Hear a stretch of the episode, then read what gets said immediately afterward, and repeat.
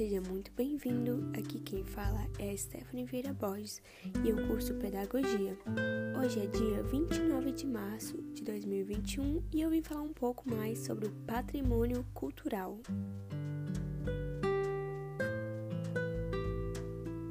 Você sabe o que isso significa? Bem, patrimônio cultural são os bens, seja ele material ou imaterial que apresenta uma grande importância histórica para um povo, uma sociedade, um país e por aí vai, que serve para contar uma história ou uma tradição e por isso todos os patrimônios devem ser preservados. Eles podem ser edifícios, obras, monumentos, danças, músicas e até mesmo histórias e hoje eu vou falar um pouquinho mais sobre o patrimônio do Bumba Meu Boi.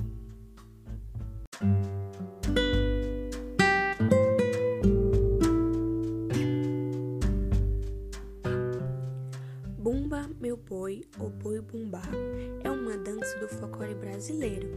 Foi trazida para o Brasil pelos colonizadores portugueses e ela gira em torno de uma lenda. Agora eu vou contar para vocês um pouco mais sobre essa lenda.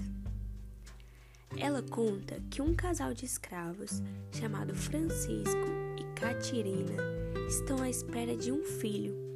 E como toda mulher grávida tem desejos nada comuns, Catirina também teve, mas era de comer língua de boi. Francisco, para satisfazer os desejos da sua mulher, escolheu um boi da fazenda onde ele mora para matar. Só não imaginava que era o boi preferido do seu do fazendeiro. Quando ele descobriu, pediu para que prendessem Francisco e fossem atrás do seu animal preferido. Até que acharam, mas ele já estava morto. Então, um pajé da tribo indígena o ressuscitou. E com isso aconteceu uma festa onde toda a comunidade comemorava. E essa festa é reproduzida até os dias de hoje. Ela tem ligações com muitas tradições africanas, indígenas, europeias, católicas. E com toda certeza, essa história possui diversos outros nomes, apresentações, personagens, temas. Depende muito da região. Essa lenda mostra a comédia, a ironia, a tragédia, o drama, a fragilidade do homem, a força bruta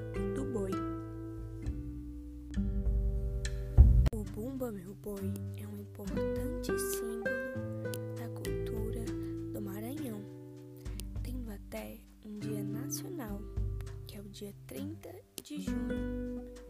Em diversos lugares é comemorado, como por exemplo no próprio Maranhão, onde a festa acontece e tem um boi que é muito colorido com diversas fitas. Tem comidas típicas como camarão e a vinagreira e junta pessoas de todas as idades. Dura geralmente de junho até julho. Outro exemplo é a festa de Paretins, na Amazônia, que é comemorada no último fim de semana de junho, em um espaço a céu aberto, com o formato da cabeça de um boi, que é chamado de bumbódromo. Lá também possui dois bois, o coração vermelho, que se chama garantido, e a estrela azul, que se chama caprichoso e acaba ocorrendo um duelo entre os dois, onde eles dançam. E essa disputa é levada tão a sério que a torcida não pronuncia o nome do boi adversário. Ao invés do nome, eles chamam somente de adversário. Então, chegamos ao fim.